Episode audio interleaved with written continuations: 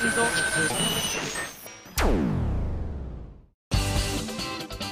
井あさみのシンガーソングゲーマー。皆さんこんにちは。今井あさみの SSG というわけであっという間ではございますけれども2011年最後の SSG となりました。わー。はい、えー、今回で142回目になるんですけれども、えー、私の、えー、2011年で一番大きな出来事でもありました、えー、ツアーが先日終了いたしまして来てくださった皆さんどうもありがとうございました。えこれでえっと横浜京都東京と終わったんですが東京の時に実はすごい発表がありましてもうすでにライブにいらっしゃった方や記事なんかをご覧になった方は知ってるかもしれないんですけれどもそうなんです。えこの番組でも初めて発表させていただきますけれどもなんと今休みの2011アロマ・オブ・ハピネスツアー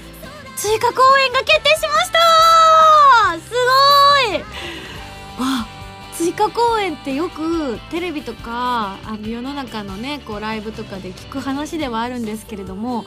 本当に後から追加されることってあるんだってちょっと思って。っていうのも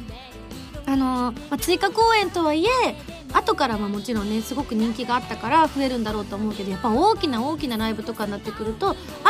種こう追加も視野に入れて考えてらっしゃるっていうのがあるのかななんて漠然と私感じたりとかしてたんですよ実際のところは全然わかんないんですけれどもそんな風に思ってたんですけど東京までの準備をね粛々としている中である日突然ですねプロデューサーが「どうする?」っておっしゃるわけですよ。え何が？みたいなまだあの横浜もまだ全然終わってないですし京都と東京も全然まだイメージも湧いてないですけど何を何をどうされるのでしょうか？って聞いたら、えー、実は追加公演をしないかっていう話が上がってきてるんだよねっていうことで、まあ、もちろんね皆さんのチケットの売り行きが良くないと追加公演もできるっていう話も全然上がったりもしないと思うのでえー、こんな早い段階からそんな風にあの考えてくださるなんてなんて思いながらあのそうですね。できたら嬉しいですけどなんて言ったりしてました。でどこの場所になるかっていうのは結構私も最近になるまで分からなかったんですけれども、えー、福岡と大阪に追加公演が決まりました。いやすごいです。どうしましょう。まあもともともとね西の方ではライブが京都しかなかったっていうのもあってちょっとなんか申し訳ないななんて話もこのラジオでもよくしてたんですけれども大阪とね福岡ということで、まあ、西がだいぶ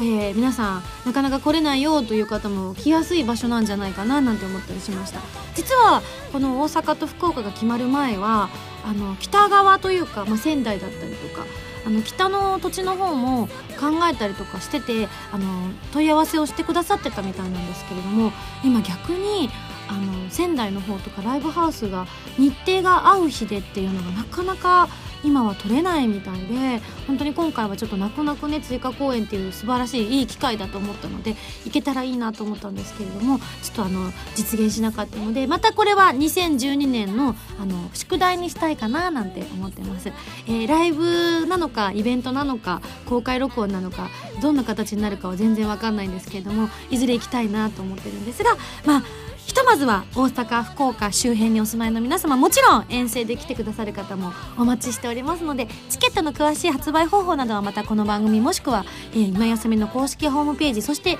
えー、今やさみの公式ホームページよりも詳しく載っているという噂の SSG のコラムなんかを見ていただけると一番に情報がわかるんじゃないかななんて思っておりますのでよろしくお願いいたします。はいというわけで私の時間軸では、えー、つい先日京都の公演が終わったばかりでございます。来てくださった方どうもありがとうございました。今日もですねたくさんメールが届いているので後半のメールのコーナーでもご紹介していきたいと思うんですがまずはこちら。ハンドルネームティーマゴさんから頂きましたありがとう。今井さんこんにちは。こんにちは。ライブツアー京都お疲れ様でした。一体感のあるとてもとても素敵なライブでした。音楽に包まれた素敵な時間を過ごせました。今メールを書きながら思い返してまた感動が点々点と、えー、あとはツアーラストの東京渋谷ですね。最後まで体調に気をつけて頑張ってください。民会民族みんなで盛り上げていきましょう。それでは失礼いたします。といただきました。ありがとうございます。本当に京都はライブのその最中にもちょっとみんなと話したりもしたんですけれどもとにかくそのライブハウスの音の環境がとても素晴らしくってあの本当音楽に包まれてるような感覚で歌ったり、えー、一緒に、えー、音楽を感じ取ることができたんじゃないかなと思ってあのー、やっぱりちょっとずつこう会場が大きくなっていたところもあったので、えー、最初はね WWW から始まってオーイーストと来てその後横浜ブリッツそして、えー、京都なんだけれどもその後アックスが控えてるということで少しずつ少しずつ大きくなっていく中ある意味こういわゆるライブハウス的なところでやらせてもらうっていうのにまた一度ね立ち戻ってみた感覚にすごく慣れてあの本当に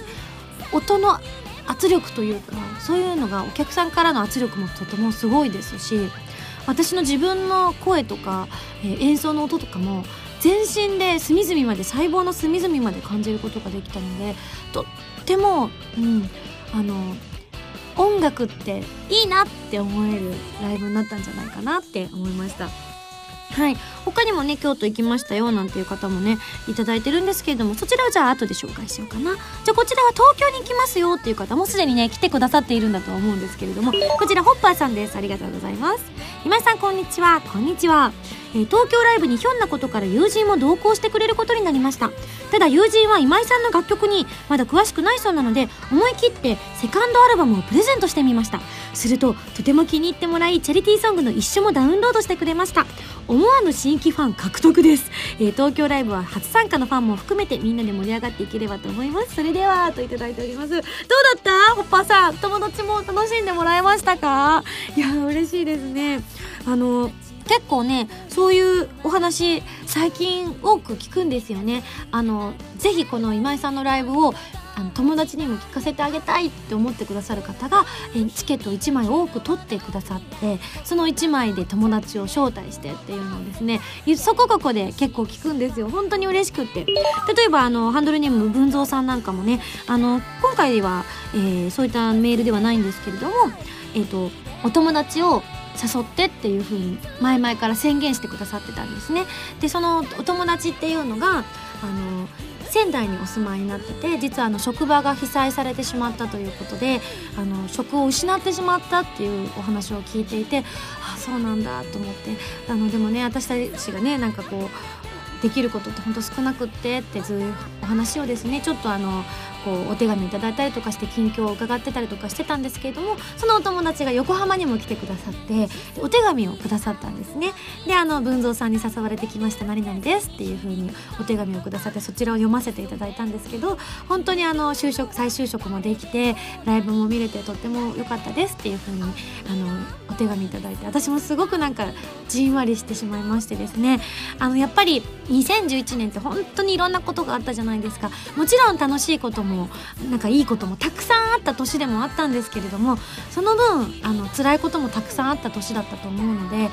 ただ前向きにね頑張ってさえいればこういった形でねお友達みたくあの再就職が決まったよって言って喜んでくれる友達がいたりだとか、うん、一緒にね音楽を楽しもうよって言って集まって仲間同士で集まってね、えー、どんどん友達が増えていったりだとか。あの先日行ったアッキーの連動企画ですよね。アッキーとのあのアルバムをアッキーがのアルバムを一緒にあなたの素敵なものと一緒に撮ってくださいっていうのをこの SSG でやらせていただいて先日私も対象というか賞を決めさせていただいたんですけれどもそれでこうお友達と一緒にかけがえのないお友達がたくさんできたのでそれと一緒に撮りましたよって言ってみんな友達同士で撮ってくださってる方が何人かいらっしゃってもうそれを見ててもなんか本当にねほっこりするなと思ってやっぱり友達って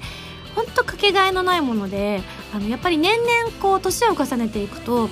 自分たちの生活っていうものがねだんだんはっきりしてきちゃってお友達同士でなかなか集まったりすることって減ってきてしまったりするんだと思うんですけれども、まあ、こういうね、まあ、私のライブだったりとかあの他のねイベントだったりとかそういったもので友達同士の輪がつながっていくっていうのはあの私も聞いてて嬉しいなと思いますし是非ねまた何か私が今後ライブをしたりだとかまたね福岡と大阪もありますから、えー、お友達同士お誘い合わせの上遊びに来てくださったら初めての方でもねきっと楽しめるようなそれだけ聞いて楽しめるライブにしていきたいと思っておりますのでぜひ、えー、まだ行ったことのないという方初チャレンジしてくださったら嬉しいなと思っております。はい皆さんどうもありがとうございます。はいそれではですねここいらで、えー、メールを終了させていただきまして次のコーナー行きたいと思います。それでは CM です。静と同響き合う2つの個性。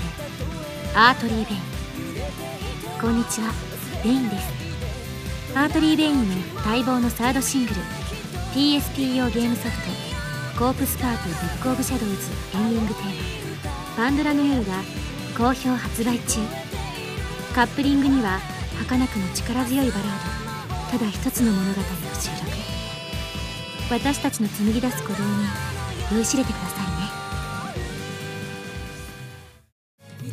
今井あさみセカンドアルバム「アロマ・オブ・ハピネス」が好評発売中です。シングル未発売曲3曲。アルバム用新曲3曲を含む全13曲を収録しています。タイトルチューン「アロマ・オブ・ハピネス」は一日の始まりをイメージした元気になれるハッピーな曲です。ブルーレイディスク付き初回生産限定版 DVD 付き版には子供の笑顔がまぶしいミュージックビデオも収録してますよ。一生懸命作り上げた素敵な楽曲の詰まった一枚に仕上がっているので皆さんぜひ聴いてみてくださいね。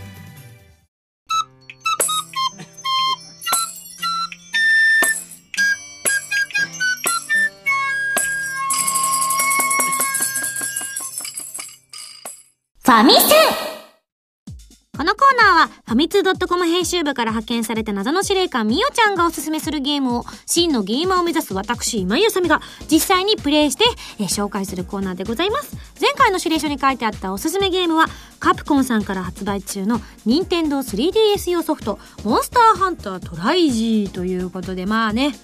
説明しなくても十分皆さんご存知だとは思いますが改めて解説させていただきます、えー、おなじみハンティングアクションシリーズの最新作で初めて任天堂 3DS での発売ということで Wii で発売されたモンスターハンタートライをベースにしており水中でモンスターを狩ることもあるということでなんか私もあの Wii で発売された時に私実は Wii ではプレイをしていなかったのであの CM でね水中でやってるのを見てほはーほはーって思いながらすごいなどんどんハンターは進化しておるぞよと思いながら見ていたんですが実際に私も水中プレイを今回初めてさせていただいてですね本当にあのちょっとドキドキしました。はい、そちらのあの動画の方もすでに上がっておりますが、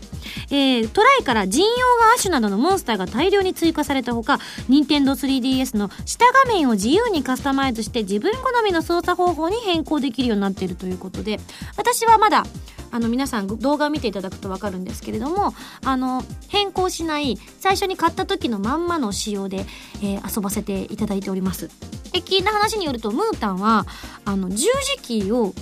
あの左側に配置していわゆる今まで PSP で遊んでた時にあの左手だけで操作しながらしてた視点とかを変える時にね人差し指でコントローラーをクリクリクリっとやってですね右手であ違う中指でこう L ボタンを押したりっていうのをやってたあの遊び方を今実践してであの練習しているみたいです。でも確かにあれができるようになったらねあの本当にあのこうハンターリアルランクがどんどん進化していきますからね。今回もそれでやってらっしゃる方もひょっとしたらいるのかもしれないですよね。私はあのある意味新しい技でですね右手で R ボタンを押して 右手の人差し指で十字キーをやるっていうのに今回ちょっとチャレンジしてみたんですがまだちょっとあのグレーハンターなので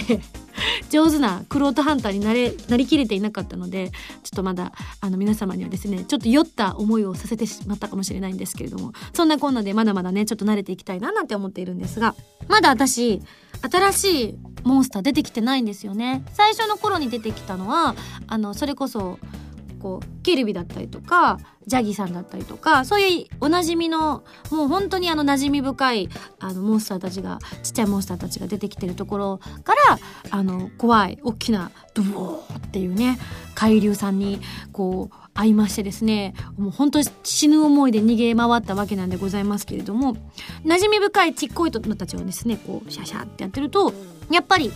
こうあモンスターハンター世界に私戻ってきたっていうようなね気持ちになりますよね。であの怖いいっぱい強いのがまたたくさんいるってことで今までも十分ね強いのいっぱいいたんでもう私的にはもう本当に 十二分だったんですがでもきっと私よりも腕の立つハンターさんたちにはねもうほんと仮冥利に尽きるその大きなハントができるんじゃないかなと思っておりますので皆さん頑張ってください私はムータンとみおちゃんたちの力を借りて頑張りたいと思います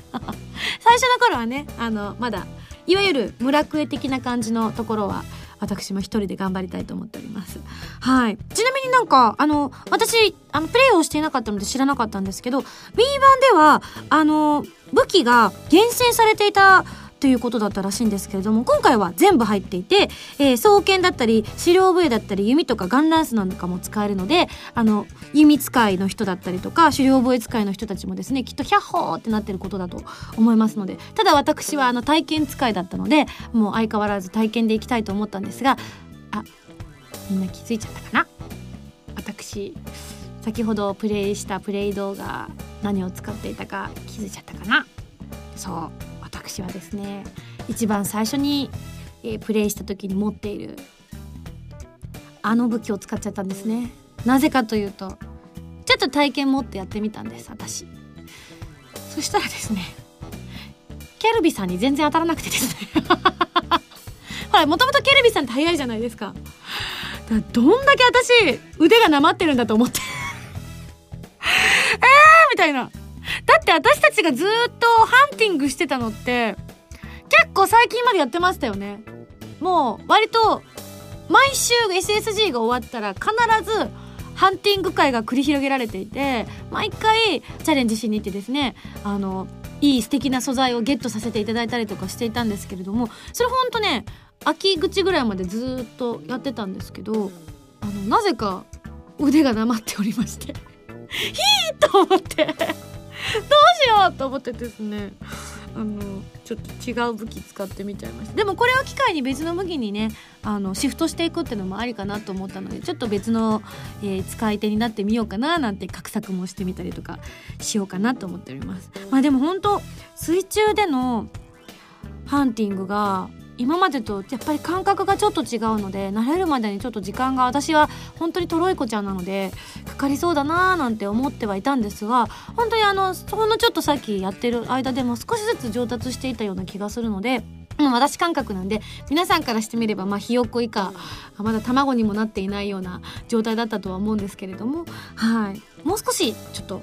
こう慣れ親しんでですね水中でも華麗なプレーができるようにですね頑張りたいと思っております。ぜひ本当にね 3DS 今まで散々この番組でも 3DS の作品紹介してきたんですけれどもそれでもまだあの持ってなかったよって方ひょっとしたらいるかもしれません。はい。もうこれ2011年最後のチャンスです。これを聞いたあなた今すぐに買いに行きましょう。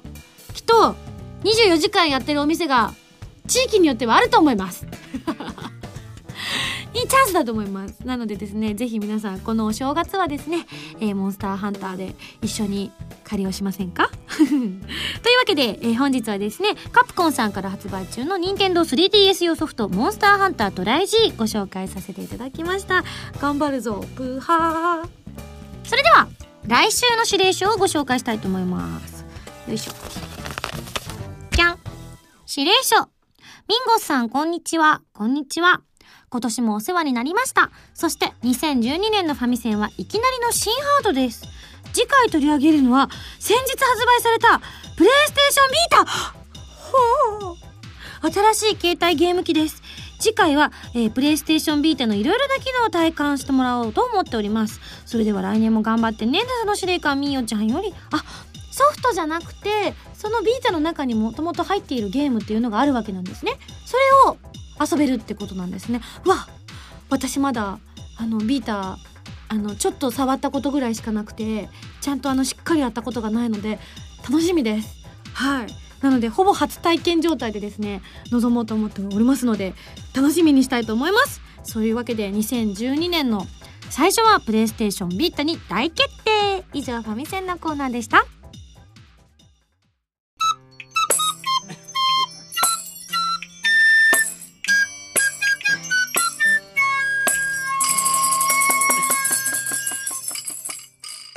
ミンゴスだよお便りコーナーはいはい、今日もたくさん来ておりますよ。ありがとうございます。それではまずこちらの方ご紹介したいと思います。アルジャーノンさんから頂きました。ありがとう。ミンゴスさん、こんにちは。18日、京都ライブ参加しました。ミンゴスを見るのもライブも初めてだったんですが、半端じゃなく楽しかったです。アコースティックバージョンの It's a Fine Day やたまちょんとの遠来最後にみんなで一生歌ったりとライブでしか経験できない。しかも京都だけのセットリストでとてもいい思い出になりました。今度ライブする時ぜひまた関西に来てくださいね。行きますよ。大阪行きますよ。というわけでちなみに大阪が4日。で福岡が11日。ということなのでぜひ4日の日はね節分の頃ですけれども節分って4日だよね。相変わらずやっぱり間違えました。やっぱり節分は3日でした。ダメね。子供の頃に覚えたのってね未だに治らない。なので節分の次の日開けといてください。次こちら。小太郎さんです。ありがとう。ミゴスこんばんは。こんばんは、えー、18日の京都ライブを終えて今このメールを書いています。ミンゴスライブは初参戦だったのですがミンゴスファンの皆さんの凄さを痛感しました。うん。それは盛り上がる時は盛り上がり聞くべき時はちゃんと聞き一糸乱れるサイリウムさばきやコールではなくもちろんそれもすごいと思ったのですが実はえー、この小太郎さんの隣の方が途中体調を崩され、えー、倒れられてしまったんです。え？なんかねそうなんかちょっと聞いたんだよ。そう小太郎さんではないんだね。あそうかそういうことだね。と隣の方がってことなんだね。えなんですが、えー、周りの皆さんが頭を打たないように支えて足を持ってスタッフさんへの連絡移動に至るまでおそらく初対面にもかかわらずほぼ一言ぐらいしか言葉を交わさないまま迅速で完璧な対応をされていたことです。そうだったんだね。正直どこのレスキュー隊ですかって言いたくなるような動きでした。あの時協力してくれた周りの方々改めてお礼を言わせてください。そして体調を崩されたあの方ご無事だったのでしょうか、えー、ということでいただきました。そうなんですね。私本当に知らなくってえっ、ー、と後から聞いたんですけどあのキッシングアドリームを歌った時だったと思ったんですけれども確かあれが、えー、このライブツアーで初披露というかあのライブ自体で初披露ということだったんですがなので私もとってもねあのドキドキしながら歌っていたんですけれどもあの後ろの方真ん中よりちょっと後ろぐらいの方がと体調が悪くなられたってことであの一度ねあの後ろの方に行って少し休まれて、ね、ちょっとその後どうなったのか私もねあのわからないんですけどあのその後あの運んでくださった方はすぐにねあの運んだ後に戻ってきてくださったらしいんですけれどもその時にですねなんかあの聞いた話なんですけどあの元のいた場所にね戻れるように皆さんがスッとね間を空けてくださったっていうのを聞いてですねもうなんか本当にみんな優しいなと思ってね私本当当にめちゃくちゃ感動しました。なんかあのライブが始まるすぐ後にねあのもし体調崩された方がいらっしゃったらあの皆さんあの道を開けてあげてくださいねみたいなことをよく私ライブのね最初のトークのとこで言ったりとかするんですけど本当にねそんなことが起こるなんて思ってもいなかったところも多少あったりとかしてでそれを本当にあの実践してくださったっていうのがね嬉しくって嬉しくって。でそん小太郎さんもねあの方大丈夫でしょうかって心配されているのでもしねこの番組聞いてくださってたらねあのあのご報告いただけたらななんて思うんですけれどもでもよかった。大事に至らなくて本当に良かったなと思いました。あの時々ねあるんですよね。私のライブ来てくださる方でねあの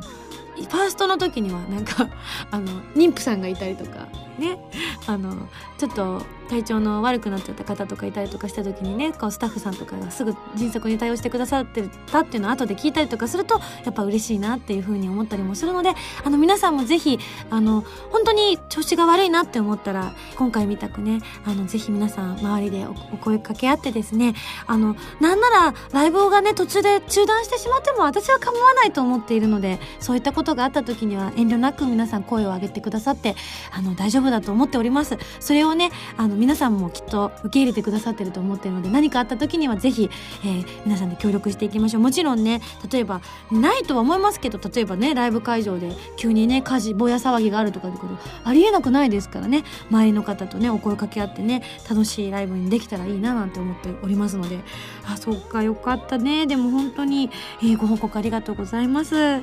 じゃあ続いてのメール紹介します。上谷さんです。ありがとう。18日の京都ライブ参加しました。ミンゴスのソロライブソロイベントは初めてだったのですがとても楽しませてもらいました。近くで見るミンゴスはすっごく美人。だ笑顔もとっても素敵でした。歌も素敵で特にさよならは歌声にも動きにも感情が込められていて引き込まれました。アコースティックアレンジもラテンアレンジも雰囲気が随分変わっていてとても良かったです。18日は今年1年で一番素敵な日になりました。とありがとうございます。PS、みやみやがツルツル王とおっしゃっていましたが、対抗して自分も、俺は頭ツルツル王だ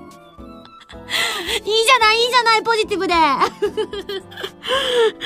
ーでもね私のライブ初めてだった方今回京都っていうある意味ね初めての土地だったので割といらっしゃったんですよね。なので私もねあの、どんな風になるのかななんて思ったりもしてたんですが、本当にあの、皆さん、お声かけ合っていただいてですね、アンコールもとっても素敵な風にやっていただいて、信じられないことにアンコールを私がアンコールするっていう不思議な ちょっとねコミュニケーションを取ったりとかしましたけれどもはい。きっとね初めての方もあのいつも来てくださる方も楽しめたんじゃないかななんて思っております。東京どんな風になったんでしょうね。みんなはもうこれを聞いてる頃には知ってるんですもんね。私に教えてほしいななんて思います。私ちゃんとできてるかな？どうだろう？今回新しい試みもねたくさんさせていただいたんですよね。あの各会場でいろんなことをさせていただいて特に東京はダンサーさんが今回入ってっていうことなので本当に私ももうどうしようかと思ってやっぱり京都横浜が東京よりも前にあったので順番にこうちょっとずつちょっとずつ進めていったりとかするのであのこう東京でしかやらない演目とかもあったりするので割と後回しになってたりとかしてる部分も自分の中ではあったりとかしていたんですよ。だけどもう蓋開けてみたらもう東京が京都が終わってじゃあ次は東京だと思って思い直してみたらもう全然自分の中では準備が足りてない気がしてもうその京都から東京までの1週間は本当にもうこれからまあ私はこれからなんですけど死の思いでちょっと準備を進めていきたいなと思っているので、えー、うまくいってるといいな。まあもしうまくいってなかったら皆さんこの放送を聞きながらハッハッハって笑っといてください。またね、次の機会にこうね、リベンジをいろいろしたいと思って。て、あーダメだ私こんな今から今からこんな布石を振ったらダメだ。いや、うまくいったはずだ。私は完璧に、あの、完璧じゃないかもしれない。あ、でもまた言っちゃった。ダメだ。弱気になってはならぬ。ポジティブに行くぞ。というわけで、私大丈夫です。なんだそれ。はい、他にも、えー、こちら紹介したいと思います。アルテグラさんから頂きました。ありがとう、えー、2011年はいろいろあった年。ミンゴスもそうであったように自分もそんな年になりました。勤めていた会社が業績不振で整理となって職なしな年末になりそうだったんです。うわどうにか、えー、数社内定をもらって無事来年を迎えられそうです。はあよかった、えー、勤めていた会社にいてもなんとなく流されるままだったりしたからいい区切りだったかもしれません。ミンゴスと同じ年なので2011年というのはリスタートだったりあるいはチェンジだったりとかそんな年だったかもしれませんね。というねあのアイマスの歌にかけていただきました。ありがとうございます。そうですね。本当にそうだったと思います。あの2011年は私も本当にすごい年でしたね。声優としても歌い手としてもうん。またあのね世界的というか自分の身の回りの出来事だったりとかっていうのも本当に目まぐるしく変化する年だったなっていうふうに思います。なんかあのこんなに1年間の間にいっぺんに来なくてもいいのにっていうぐらい 一気に来た年だったなって思うんですがきっとそれもまたあの生きていく上でそういう巡り合わせの年だったんだろうなっていうのを今年末になってね改めて感じたりもしているんですけれどもきっと皆さんもおのおのこうなんとなく流されるままに生きていたりとかしてたとしても、うん、今年はきっといろんな人がいろんなことを考える年になったのかなと思います。私も間違いなく2011年の3月にあの出来事がなかったらうんまだやっぱりツアーっていうことに対して少しこう自分逃げ腰になってた部分もきっとあったと思うんですけど、うん、どこかでスイッチがカチッと入って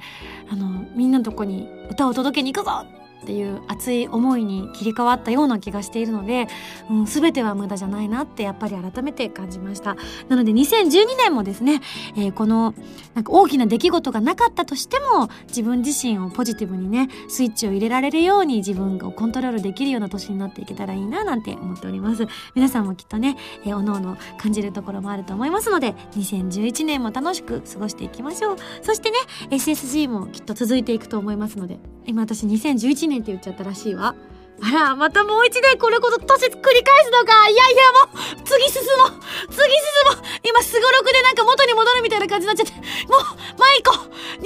年を一緒に過ごしましょうはい。というわけで、これからもよろしくお願いいたします。えー、というわけで、たくさんメールいただいたんですが、以上になります。ミンゴスだよ、お便りコーナーでした。は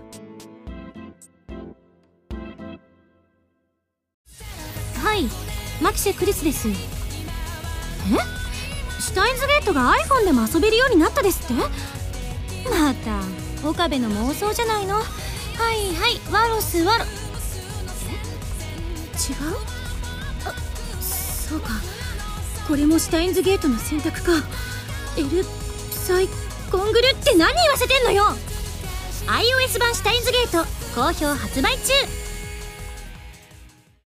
ウェブラジオ今井あさみのシンガーソングゲーマー。ボーナスステージシリーズ第3弾。今回はミンゴスと SSG スタッフ揃って沖縄ロケに行ってきたそうです。琉球音楽をテーマにした新曲に加えロケの模様を余さず収めた DVD を収録。初回生産分は撮り下ろし写真満載の32ページブックレット付きです。今井あさみの SSG 沖縄ステージ好評発売中。ハイサイ沖縄。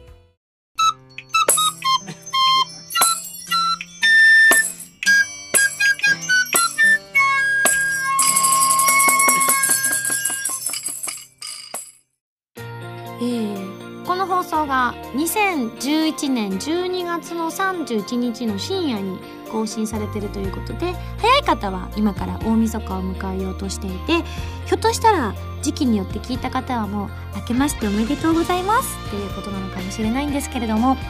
えー、毎年ね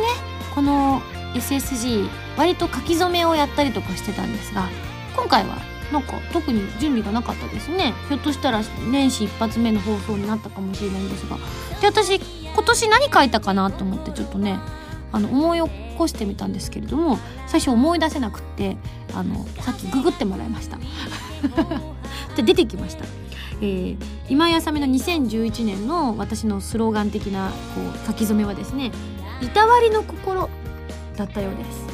まああのみんなにもいたわりの心をそして自分自身の体にもいたわりの心をっていうことでちょうどね去年の今頃は本当にあのピークで体の調子がずっと悪かった年でもあったのでうん、そういう意味ではいたわりの心を持って自分に接することができてライブツアーをやっている最中だというのに SSG を収録することができたりとかであの私は結構目標を達成できたのかななんて思ったりしてます。ちなみにプロデューサーの浜田さんはその時に実は「旅」というのをですねあの書いてたんですよね。今思えば旅ってあのプライベートで旅行かれたんですか？って言ったらいや別にみたいな感じだったんですけれどもあの叶ってるんですよね。あの年始最初にね SSG で沖縄の旅に行ってでその後驚きの今休みのライブツアーということで、えー、東京横浜京都というね旅をしたわけなんですが今思いました。浜田さん分かってましたね？特に SSG の沖縄の旅は絶対に分かってましたね。そりゃそうですよね。1月の頭に行ってるんですから。はいというわけなのでまああの今年2012年は今年というか2012年書き初めをするかどうかはちょっとまだわからないんですけれども、まあ、またね2012年の初めの放送ぐらいの時には、えー、2012年の目標なんかをね決められたらななんて思っております。はいというわけでですね。いやこの番組も激動の1年だったような気がしますね。でもまあこの番組として一番すごかったのは、ま、100回生放送がちゃんとできたっていうことだったかもしれないですね、まあ、できなかったかもしれないっていうことがの方が本当は驚きなんですけれども絶対忘れられないですね。生放送の予定日が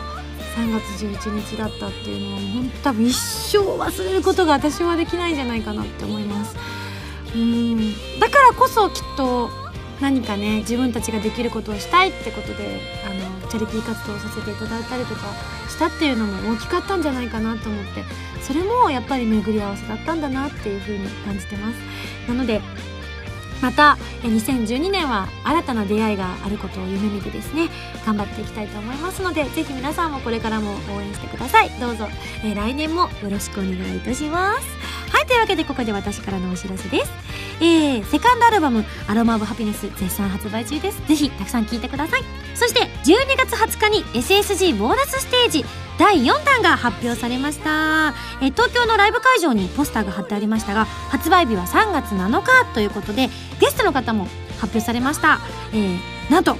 原由美さんと山本彩乃さんです。パチパチパチパチパチ。えー、まあもちろん SSG にすごくゆかりのある方をお招きしてということでお届けするということで、えー、由美ちゃんと彩乃と一緒にですね何をするかというとなんと今度の舞台は箱根。3人で箱根に行って一体何をするのかということで皆さんもぜひ期待していただきたいと思います。えー、3月17日と18日には発売イベントも行いますのでぜひ詳しくは SSG のホームページに載っておりますのでご確認いただきたいと思います。ぜひ遊びに来てください。そしてえチャリティーソング一緒の配信が年内いっぱいということでえ間もなく終了。もしくはもう終わっちゃってるかもしれないんですけれども、えー、この機会にまだ間に合うようでしたらお買い求めいただきたいと思います、えー、もしね買い逃しちゃったよなんていう方が友達でね来年いたらあなたのダウンロードした音楽をですね耳元で聴かせてあげてください、えー、番組では皆さんからのメールを募集しております。不相たぎテートなど各コーナー宛に送ってください。宛先はファミツー .com の応募フォームまたはホームページに書いてあるアドレスからメールで応募する際は題名に書くコーナータイトルを本文にハンドルネームとお名前を書いて送ってきてくださいね。次回の配信は年明けに1回お休みをいただきまして2012年1月14日土曜日となっております。えこちらの日がですねアロマ・オブ・ハピネスの福岡のイベント当日となっております。福岡の皆さんに会いに行きますよ。楽しみにしててくださいね。それではまた来年、えー、一緒に SSG しちゃいましょう。お相手は今井あさみと皆さんでした。バイバイ。